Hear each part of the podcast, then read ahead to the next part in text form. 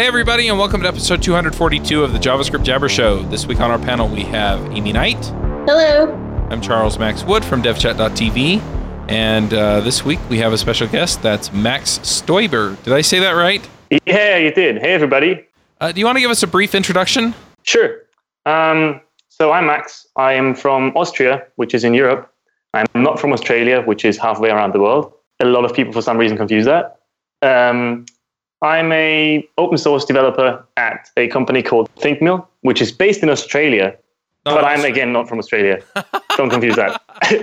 That's awesome. So, yeah, so I work for a company in Australia as an open source developer, which just means that I do tons and tons of open source and maintain a lot of projects. Yeah, that's basically it. Very cool.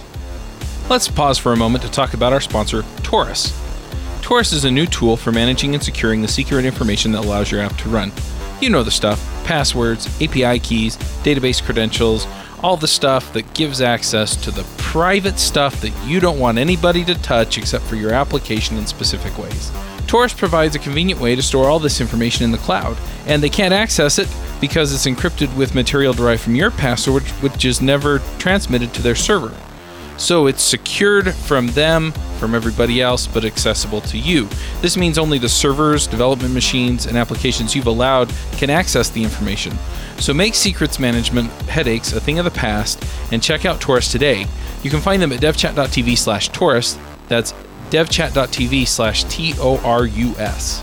Well, we brought you on today. There, there are a few things that you've kind of put out there in the community that we thought would be fun to talk about. Um, and we'll just kind of start with the React boilerplate and we'll see where we end up. Sure. Do you want to give us a rundown on what this is? Okay, so React boilerplate has a really interesting story. I did an internship about almost two years ago, I think, uh, in London, where I learned front end development basically.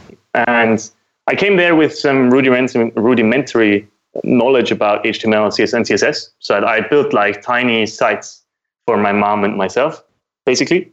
Um, and they took me in and sort of gave me some real projects to do and taught me all about HTML and CSS and also JavaScript and jQuery and that, that sort of thing. And after like two months of the three month internship, they were like, well, so we've sort of taught you all the basics. Um, what do you what do you want to learn? And I was like, well, I have no idea. Everything is really interesting. And they were like, okay, so why don't you try this new thing called React? And I sort of went and tried it and I had like a really basic knowledge of JavaScript. I programmed a tiny bit, but not really. And really dove into React for a week or two, learned React, and then built a tiny side project with uh, React and Flux, just a tiny little thing. And they were like, "Yeah, so that's cool. So do us a little, you know, it, it, like teach sort of the company how it works, what it does, sort of the basics." And I did that. And then they were like, "Okay, let's build a project with a few of our engineers." And we built a project with a few of our engineers in React and Flux. And I set up both projects. And the second time around, I was like, I'm doing the exact same things as I did last time. I'm literally spending again two days just setting up the folder structure, getting the build process to work, getting everything you know correctly configured and stuff. And I thought that's kind of you know I, I shouldn't be doing that twice. Like that's just ridiculous. So I literally copy and pasted that folder that I had done after two days and pushed it up to GitHub, sort of for myself really so I could, you know, start my next React project more quickly. And it's it's kind of funny because the first time I did that, I only had empty folders. And what I didn't realize is that Git doesn't pick up empty folders. So if you commit an empty folder, it doesn't actually add it to the repo. So I pushed up an empty, an empty repo. I was like, what is going on? Why are none of my files here? And then I figured it out and I added like tiny hidden files with no real text in them and push it up. And that's basically the start of what's now React Boilerplate. And um, I continued maintaining it. I continued building React apps, and I continued sort of improving it with all the knowledge that I gained, with all the tools that I started to learn. Um, really, only for myself. I didn't think anybody else was using it. But at the end of 2015, it had like 60 stars on GitHub, I think 50, 60 stars on GitHub, and that was for me that was a lot. Like 50 stars on GitHub, that was a lot of stars on GitHub. And then last December on the 20, I think the 27th, three days after Christmas. On the 27th of December, I woke up and I was skiing with my parents. So I was um, sort of in the mountains, getting up in the morning, you know, ready to try trying to get ready to go out skiing. And I looked at my phone and I noticed there were a lot of issues open at, at React Boilerplate. And I was like, okay, that's interesting. And so I looked at my GitHub notifications and went to the repo and realized that overnight React Boilerplate went from 50 stars to 500 stars. I was like, holy hell, what, what is going on wow. here? Why, why does it suddenly have 500 stars? And I literally sent out a tweet which just said, Does anybody know what the fuck is going on here? Why does my boilerplate suddenly have 500 stars? And it turns out that it was posted on Hacker News overnight and for some reason stayed on the front page for like 16 hours. And by the end of that day, it had like 2,000 stars and continued to gain even more. And yeah, that's basically how React Boilerplate became a thing. So and by now, I mean, a, a year later, it has almost 11,000 stars, which is incredible. So for people who aren't in uh, React ecosystem as much, what makes that that boilerplate specifically better than I'm assuming there's multiples out there? Oh yeah, that's a good question actually. Um, so the first version that got popular last December wasn't really anything special. I still don't know why Hacker News loved it as much as they did. Um, it was, I think, the only boilerplate that had service worker setup with app cache fallback, so it was completely offline compatible. So if you had a single page React application, um, you didn't even need to do anything. You just wrote the application, and when the user was offline, it just worked offline. Everything was cached. And I advertised that a bit in the README, and I think that's what sort of got it the initial traction. But since then, we, and I say we because it's now a big team of maintainers, we've um, really focused on making it the boilerplate that's ready for production. So we have it's downloaded about now it's downloaded about uh, like 2000 times a week i think. And if you think about maybe 1% of those people who actually download it then use it for serious projects that's a lot of serious projects built with it. And so that's what we focus on. We really try to make the best production ready setup so that you can just go in and build your next product with it and that's really what it sets it apart now because everybody else is still no not, not so much anymore but back when we released the next version of it which was in may or june i think um, everybody was still sort of experimenting and we really focused on getting it you know the most solid working setup where you didn't have to mess around with any webpack configuration or babel or anything. You just used it and it was quick and it worked and that's it. So besides that, um, because I feel like there are just like so many different flavors of everything you can choose. What other technologies are included in that? Like, what do you use for testing? And then maybe we'll get into styling. But yeah, sure. So we actually just switched to Jest for ch- for testing. We used to have a Karma setup where we used Karma um, to run our tests in the browser, but it was really finicky. That was probably the most finicky part of the whole boilerplate, and we sort of got it set up so it worked, but it was still way too finicky for my taste, and I really didn't enjoy enjoy it. So just like the next version, version 3.4, will actually switch to Jest. That's the major change that we've done this time around. Um, just because Jest has been improving so much recently, and, and it's really quick, and everything just works, and it's like it's this, it's really well done. I was very impressed when I tried it, and yeah, so now we just switch to that. Um, we ship Redux, and we were one of the first, probably the first people who introduced Redux Saga to the masses, which was a really controversial decision. Um, Redux Saga, for those of you who listen and are not really in the React ecosystem, is a way of handling um, asynchronicity and long running transactions in your React apps. And it's really complex. It uses the ES6 generator syntax, which already a lot of people don't, don't know, to make your asynchronous code look very synchronous and feel very synchronous and be really easy to test. And it's it's really well made. I don't mean to like hate on sagas at all. I love them, but it's very it's a, it's a huge learning curve. And we tried it for a while and we loved it. The whole mental model of working with with sagas is amazing. And so we added it to the boilerplate and got um, quite a bit of backlash for that. But by now, Redux Saga is so well known that it's sort of a standard. And I think we heavily contrib- contributed to that. Um, that's probably the most controversial decision we've ever done, which thankfully has worked out in our favor.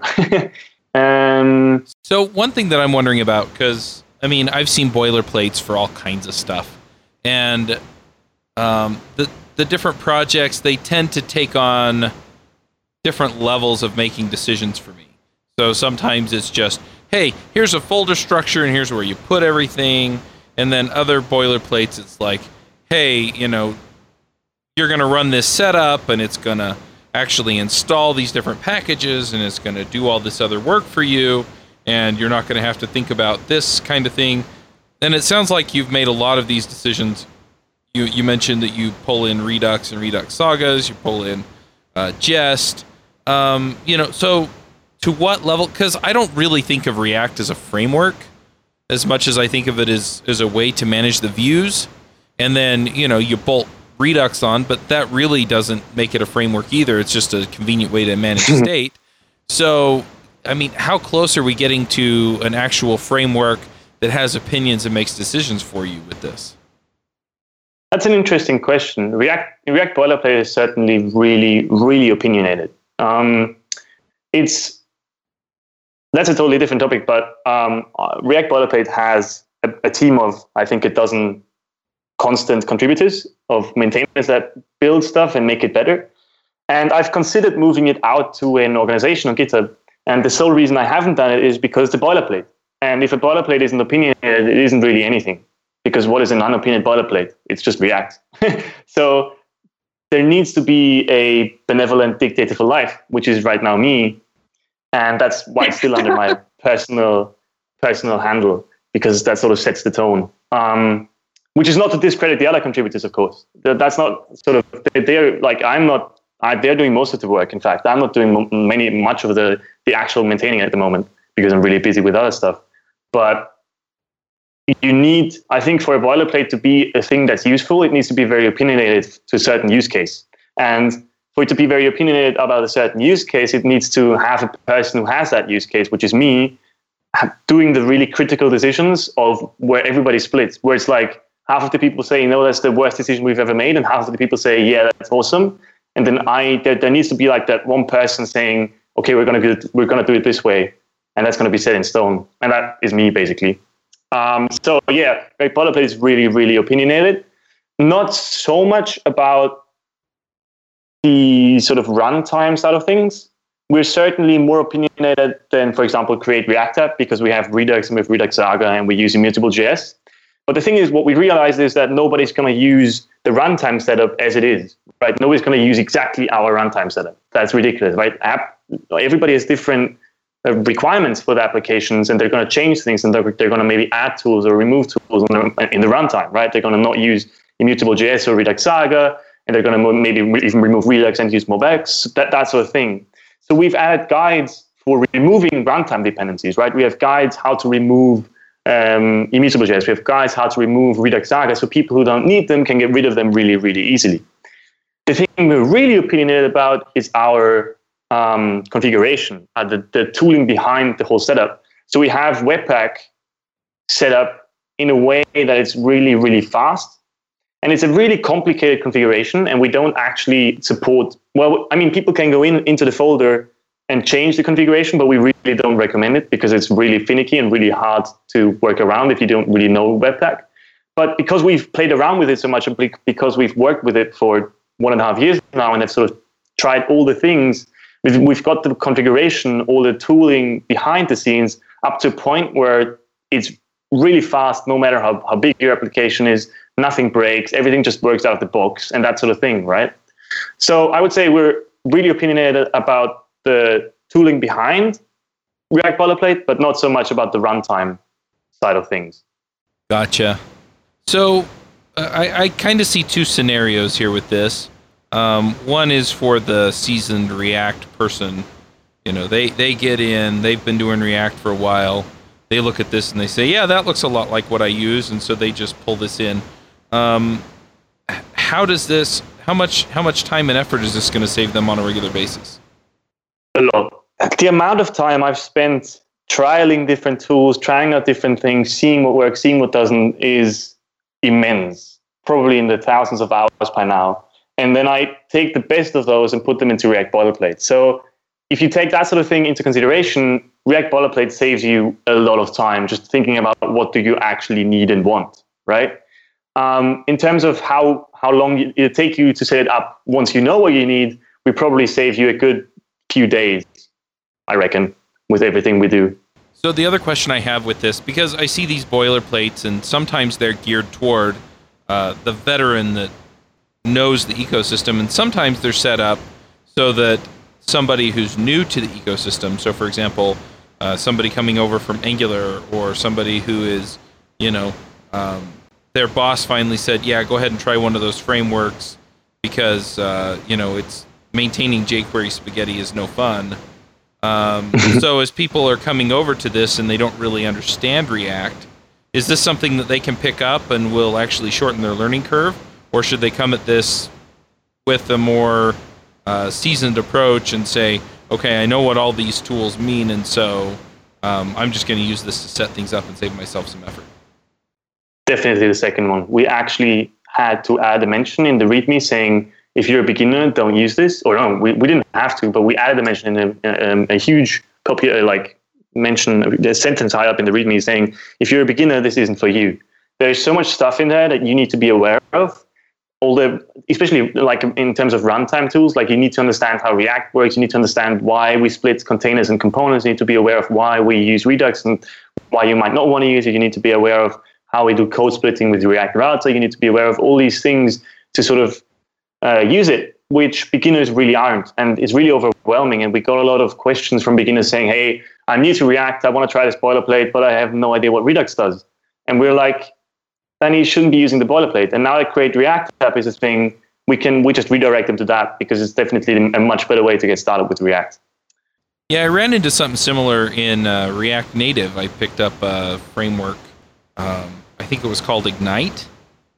Uh, it, anyway, um, I'll put a link to it in the show notes. But yeah, it it pulls in a lot of these tools, and you know, I didn't have a deep understanding of React, and I ran into the same issue, right, where it's okay, I need to be able to make a network call or um, manage state, and they have Redux in there. And I get how it works, but I don't actually know how to use it yet. And so I. I got hung up on that. And, you know, then it was, oh, okay, um, I, I need to understand what's going on in this world first.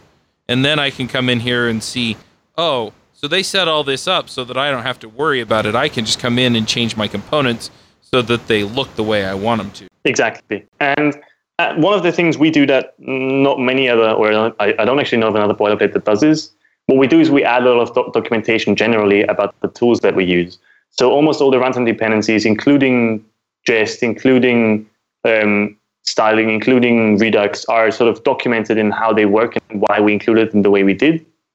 But it's still we did that first, and we we realized that it's still like nobody reads all of that stuff at once. Nobody goes in, downloads a boilerplate, and reads the documentation before building anything. Uh, most people just jump in and try to build something with it and then fail, and then they submit issues, which is really overwhelming for the maintainers. So instead, we just said, hey, if you're a beginner, um, try create React app, and then when you're familiar with some of the tooling, um, try React boilerplate. And when you then get stuck, we have documentation to pick you up from where you're at. But we no longer support full beginners. I feel like that makes sense. I mean, I always had when I was learning React, I felt like their actual documentation was really, really good. So yeah, like totally. people get people get so overwhelmed trying to do everything, and you have to just start small and build from there. Definitely, and they actually rewrote the docs a month ago, I think, and now they're even better. Oh, okay. Which is which is amazing. Well, and there's nothing wrong with coming at it and saying, "Hey, look, um, we, we made this tool to save people time, and yeah, we, we don't want you to get lost. We want you to join the community and, and be a part of it and understand what we're all doing here. Yeah. One one other question I have is, um, do you worry? Because it sounds like you find new tools and you add them in. Do you worry that this is ever going to grow large enough to where you're going to be going? Okay, well, um, we're going to have React boilerplate, and then we're going to have like React boilerplate Twitter Bootstrap or React boilerplate Zurb Foundation or React boilerplate, you know, some other, you know, decision that we don't want to include in here, or are you worried that it's going to just grow into this big, huge thing that makes a lot of decisions for you and has a lot going on in it? That's a very hard, a very hard balance to take. Um, I've actually been trying to remove more stuff than add more stuff because we are quite big and it's quite overwhelming even when you know what you're doing in the React ecosystem, I think, um, to a certain extent. So I've been trying to get rid of a few of a bit of stuff, make it easier to understand, easier to digest. And at the same time, people who want to use things like Zurb Foundation or you want to use their own tools, we don't enforce anything, right? We're just right. we just give you like a basic starting point and tell you, hey, we set out some things. If you don't like them, get rid of them. Build your own thing with it. I guess the other question I have then is how do you decide what to keep in and what to take out? Yeah, that's a good question. I wish I had a good answer to that. it's it's that's probably the hardest part of maintaining React Boilerplate is deciding because especially with the popularity it has, we get a lot of requests saying, "Hey, I've used this thing that's totally new and completely untested in a tiny project, and it worked really well. Uh, don't you want to sort of add this?" And we we can't there's so many new ideas and so many new libraries coming out every single day that it's become really hard to keep up. And I'm really grateful for all the people that helped me make React Boilerplate possible because on my own, I definitely could not be doing this anymore. How do you vet the new things that you add? Because I'm assuming you continue to evaluate things here and there. Is it just based on what you're using at work? Since you said like initially you built this out of a need for yourself. Yeah, um, it's mostly just tools. So I do actually most so most of the tooling nowadays is people coming to me and showing me something new that looks cool, and then but before I even think about including it, I'll try it on a real project first and see what it feels like, and then I might make a branch with it and say, hey, here I've tried in, in introducing this, um, and then everybody of the contributors sort of goes and tries that branch and sees how it works for them, and then we sort of try to decide does it make sense to be included by default? And we've we've uh, sort of gone recently gone the route of not including things more than including things because there's already so many things in there that the cost of including things is much bigger than the cost of not including things because people can always figure out how to add things themselves, but removing things is most of the time harder if we don't document it, which is again more work for us. Yeah, removing things, people come to rely on it and then they complain because it's not there anymore. Yeah, exactly. Let's take a break from this episode and really quickly talk about finding a job.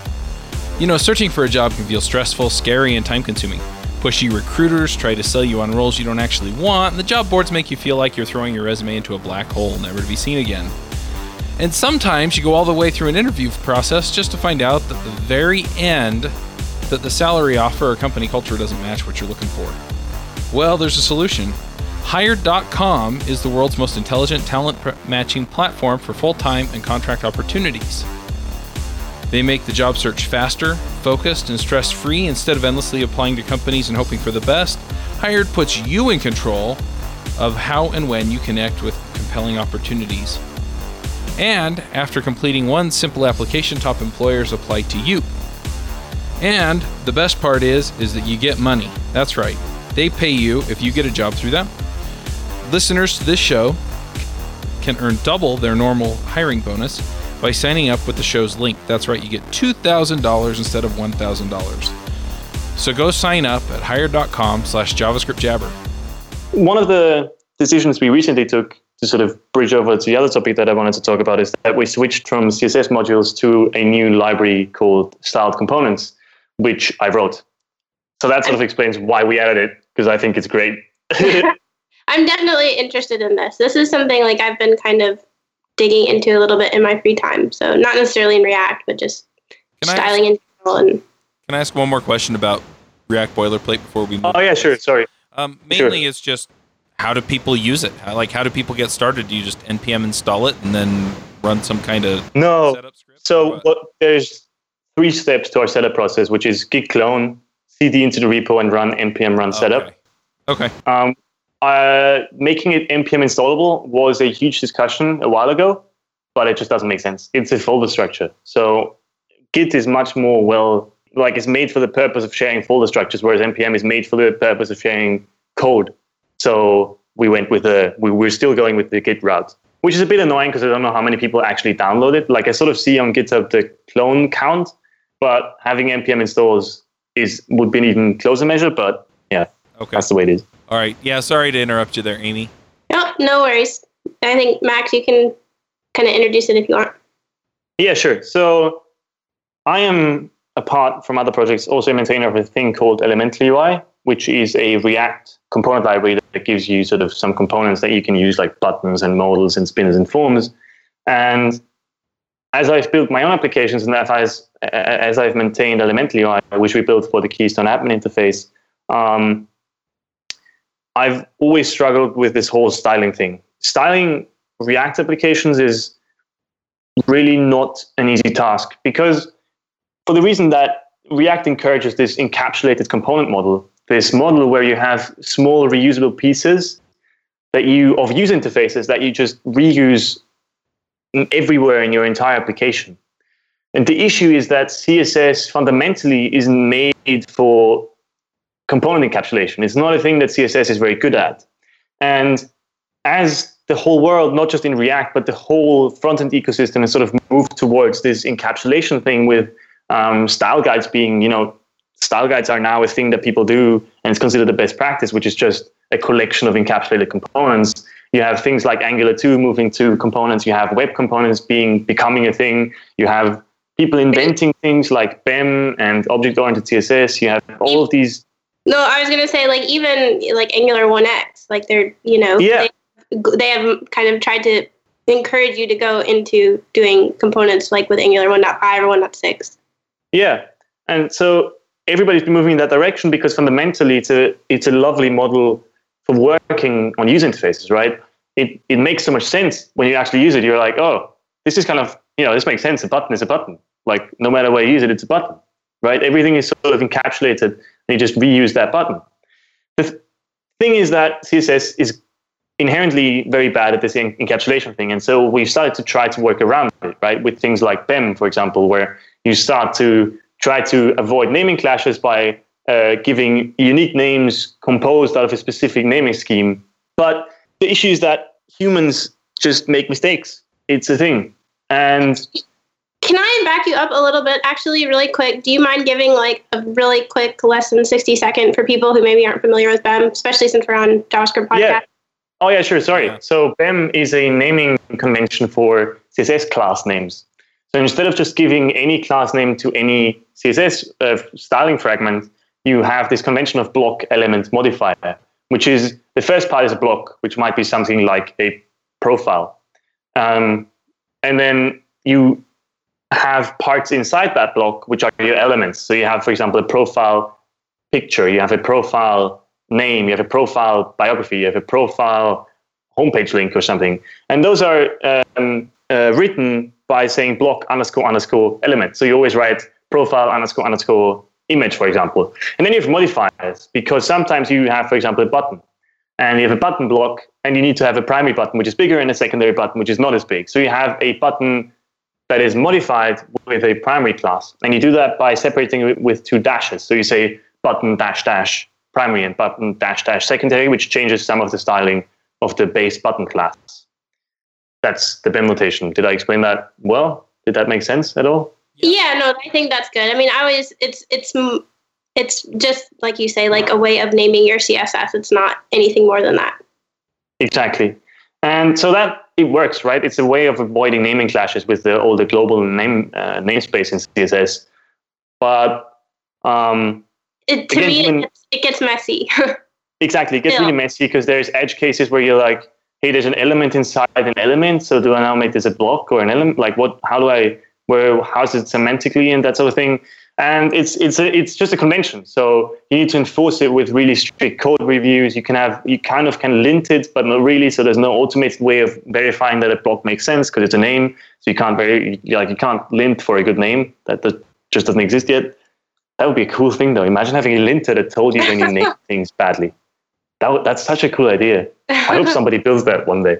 Um, so yeah, the the issue is just that humans are are make mistakes, and conventions are great and all, but they don't really solve the underlying issue, which is that CSS just isn't made for component systems.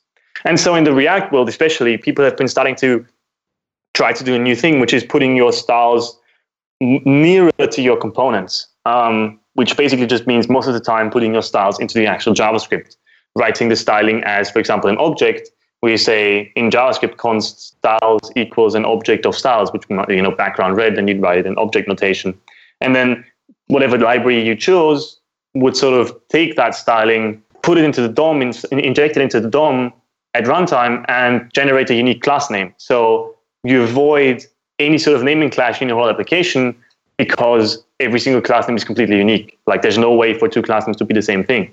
Another thing that I should have mentioned probably is that in, in a component-based system, it makes sense for every class name to only be used once. For example, when you have a button and you have a button class name, you shouldn't use that button class name more than once because as soon as you use it more than once and you like imagine changing the background color of your button and suddenly the whole layout of the header and the footer is completely different, right? It doesn't make any sense. The styles for a component should be defined as the styles of a component. So you only ever use every class name once, um, which is sort of a thing that people have started doing with component-based systems.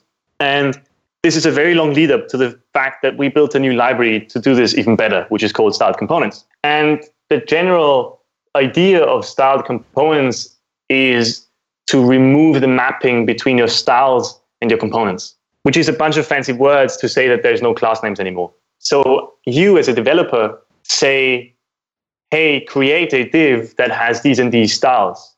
But there is no, the mapping between the style fragment and the div is completely removed. There's no class name that you pass around. You cannot reuse a class name because there is none, right? Um, your styles are your components. And what that does is it really enforces some good practices in your component based system because what you start doing when you do that is you build tiny pieces of components, right? The smallest component possible, like a wrapper or like a just a button or like those sort of things. And then you compose these tiny styled components together to bigger components that have some sort of logic or maybe fetch some data, right? And that way, your whole system, your whole component based system, your whole architecture becomes really easy to think about because if you if you look at the page and you the list you're rendering doesn't have some items, you know where to look. It's somewhere in the logic. If the layout is messed up, you know where to look. It's somewhere in your styled components. So everything, every bug you see, everything you build is very clear where to go and what to put where. And something we also do, which is unusual, especially compared to other styling libraries that have sort of popped up in the React ecosystem, is that we allow you to write actual CSS. So there have been libraries that put your styles into the JavaScript, that put your styles right next to your components. Um, but they've all sort of made users write the styles as objects as JavaScript objects, which works for simple cases. So, for example, if you say background red, it doesn't really matter if you write it in CSS notation or in JavaScript notation because it basically looks the same except for two quotes. But when you get to things like media queries, you cannot just write at media into JavaScript, right? You have to put it into a string.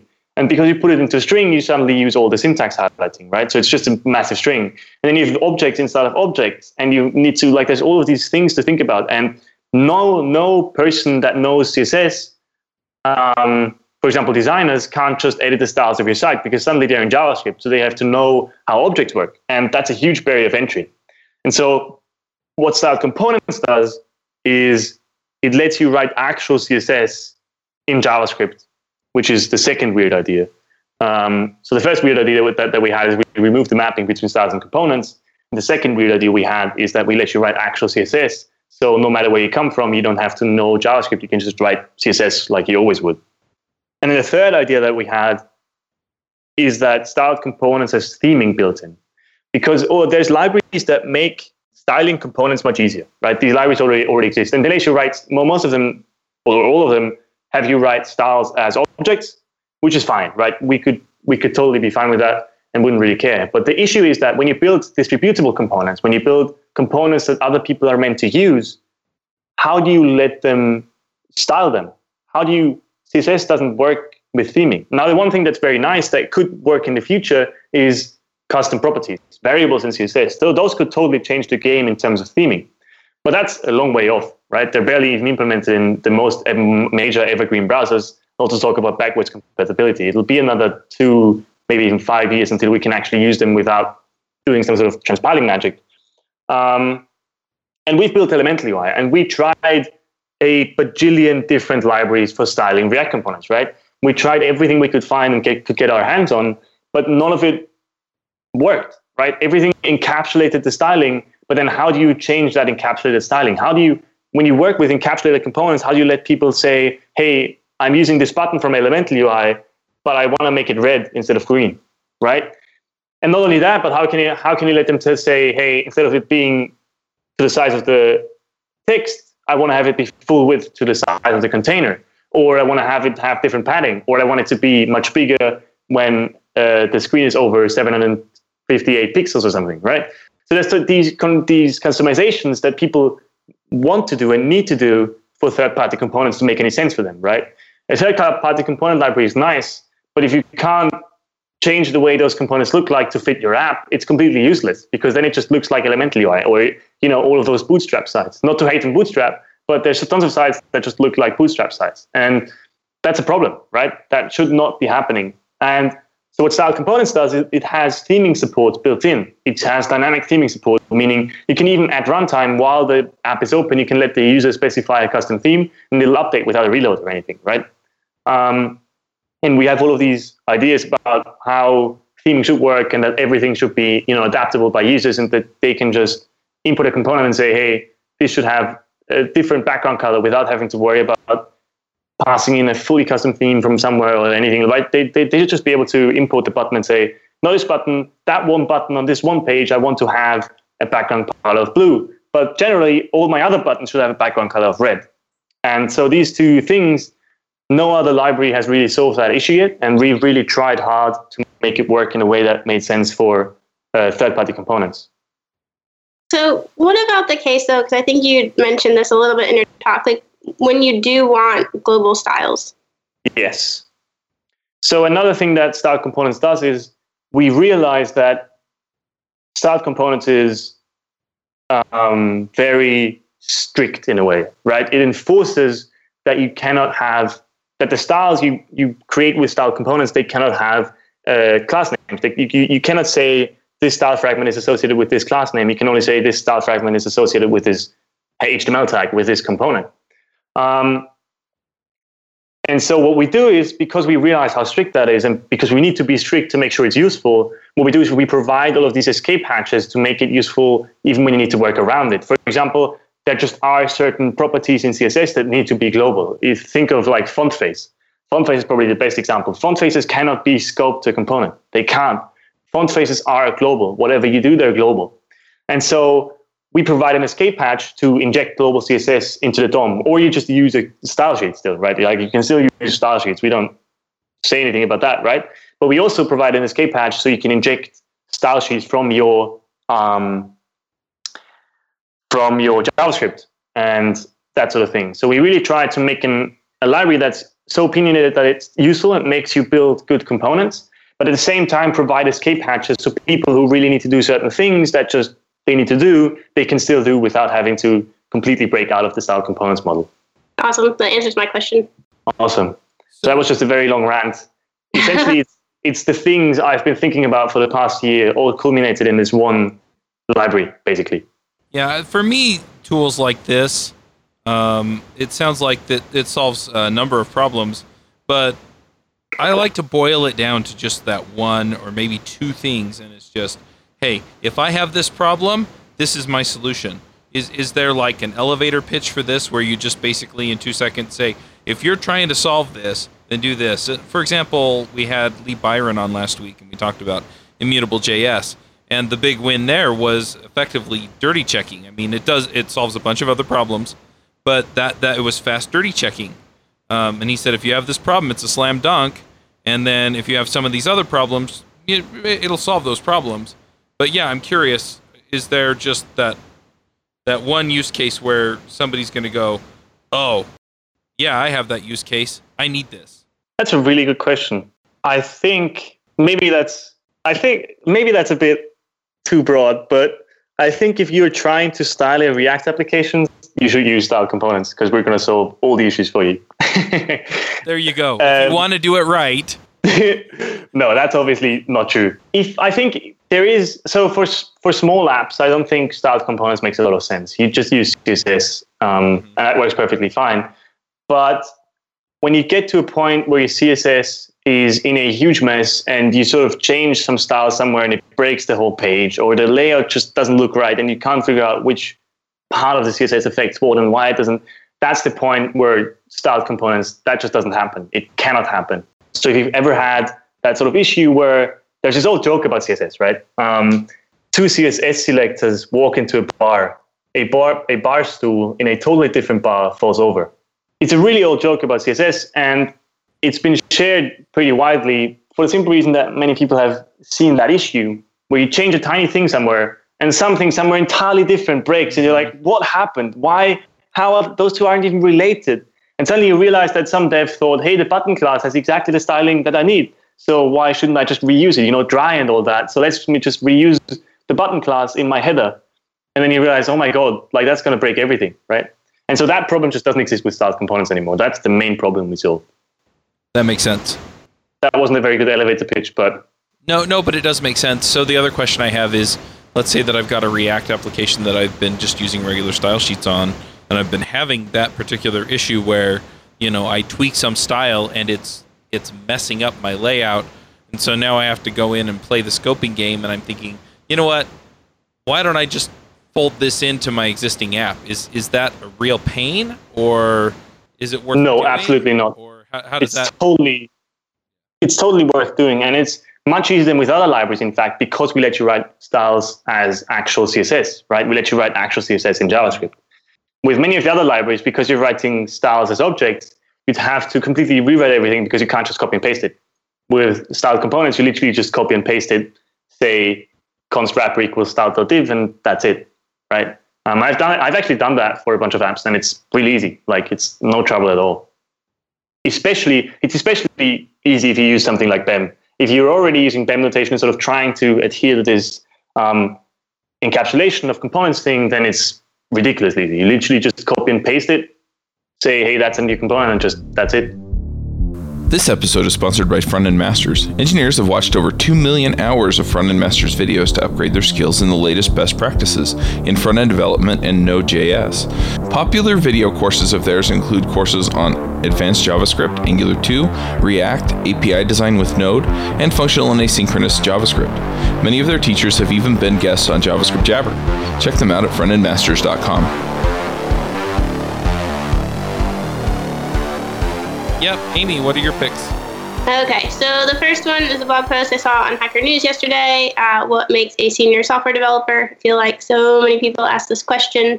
Um, I don't know. For me personally, I try not to like put a lot of weight on title because I feel like it just varies from place to place and person to person, and people value different things. But um, for people who this question is in the back of their mind a lot, it was a decent read.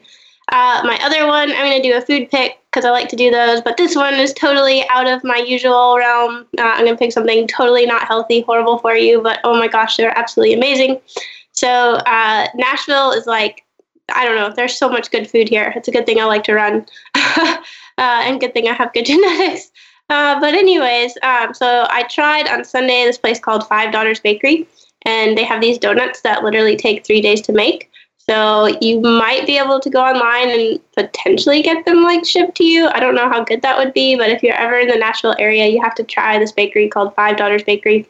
Like, oh my gosh, they even have like donuts with bacon on them, and oh, like it was incredible. Anyways, that's it for me. Awesome. They have a place out here. Maybe I'll pick that. It's called Simply Glazed. Oh gosh, They get glazed donuts and they frost them with all kinds of stuff. I mean, literally, like these donuts take three days to make. Oh they man. they're incredible. I made for a friend. I made like a donut birthday cake, so it's good stuff. Wow. That sounds delicious. it was amazing. You, you can make me Now a I'm donut hungry. birthday cake. I wouldn't complain. that's, that's because I am I am not a cook. So I was like, hmm, what can I do that looks good but minimal effort? So I went to Target, got some happy birthday candles, and got some donuts. Job done. Nice. Yeah, I'm getting old. I'm going to be 37 tomorrow. All right. Ooh, happy birthday. Oh, a bit too early, but you know. All right. so- yeah, happy birthday. Thanks. Well, I'm going to jump in with a couple of picks. The first one is um, I'm pulling together a conference, so this one's a little bit self-serving, but uh, it's hopefully you serving too. If you're doing stuff with DevOps or deployment, um, we're putting on a DevOps Remote Conf in January. Um, so go ahead and get those tickets. Uh, we've got an IBM engineer coming and talking to us about Docker and setting up continuous integration and deployment uh, with Docker and how they do it there. Um, we've got Nathan Harvey from Chef. We've got a whole bunch of other people coming and just giving excellent talks. Um, we have somebody coming and talking about how they manage DevOps at uh, Hewlett Packard Enterprise. So it's it's going to be a great conference, and I'm really looking forward to it. So definitely check it out. Um, another pick that I have, I, I did uh, honorable mention to Simply Glazed, just because whenever I want something that's really bad for me, because it's half donut. Honorable mention. I'm about to post a picture of the of the cake I made. It was that good. Awesome. Um, so I'm going to pick that, and then I have actually been uh, learning React a bit. Um, so I, I Front End Masters is one of our sponsors, but their courses are excellent. I I've been kind of alternating between the React, um, the React one, and I forget who the teacher is. Brian Holt, I think, from Netflix, and then um, the React Native course. Uh, Scott Moss is the teacher on that one, and uh, they are really, really good. And uh, I've really been enjoying those. Um, so definitely check both of those out. Nice. Max, what are your picks? So there was a great article posted just today um, about 11 lessons learned as a React contractor. And the writer, John, goes really in depth about some of the lessons he's learned, seeing all these different code bases. And it's a really, really great article that I would definitely recommend you read if you have anything to do with React at all. Um, my second pick is a bit self-serving as well, just because I have to. Um, I recently, two weeks ago, rebooted my blog. So I the last post I wrote on my blog was on January 18th, 2016. So basically a year ago almost. And then three weeks ago, I was like, well, I should start doing this thing again. And so I've completely rewritten my styling and my blog and what it looks like and posted some new articles. And I'm going to continue to do that and try to do it weekly. So that's mxstbr.blog. Definitely check that out if you do anything with React. Um, and my last pick is a tweet which a very famous person in the open source world posted a, an issue where somebody complained about their project really meanly, right? And really um, um, was really not not very friendly, right? For this, like they get free software and then they complain, which is typical open source thing everybody talks about, right? And then a lawyer who is into technical stuff replied with an annotated MIT license that says, Here's the part that says who the software belongs to. Here's the part where we generously grant you the broadcast permission, the broadest permission we could think of to fix bugs and add features for yourself. And then the last part, here's the part that says we don't owe you shit. and I thought that's so brilliant because that's literally what the MIT license is. And yeah, I love that tweet. So that's my last pick. Yeah. Well, the other thing that people don't realize is that it's copyrighted, so they could revoke the license at any time. Yeah. You know, and, True. and, and you can use it in its current state, but anything else they add to it, it's copyrighted and it's not legal for you to use. So, yeah. Anyway, Yeah. I, I'm not recommending to any project owners that they do that, but you know, I, I think it's a perspective, right? You know, they they still technically own the code, and they're being nice and letting you use it. So, Yeah, exactly. And I think many people don't really understand that, which is a shame. all right. Well, um, you mentioned your blog, um, or Twitter. Uh, any other places people should uh, be following you before we wrap up? Um, mostly, mostly Twitter. I tweet a lot, so if you don't mind that, follow me on Twitter. That's the main place I'm at, or on GitHub, I guess. But I don't tweet anything there. All right, sounds good. Well, we'll go ahead and wrap up the show then. Thanks for coming, Max. you are very welcome. Thanks for having me. Yeah, we'll catch everyone next week. Bye. Bye.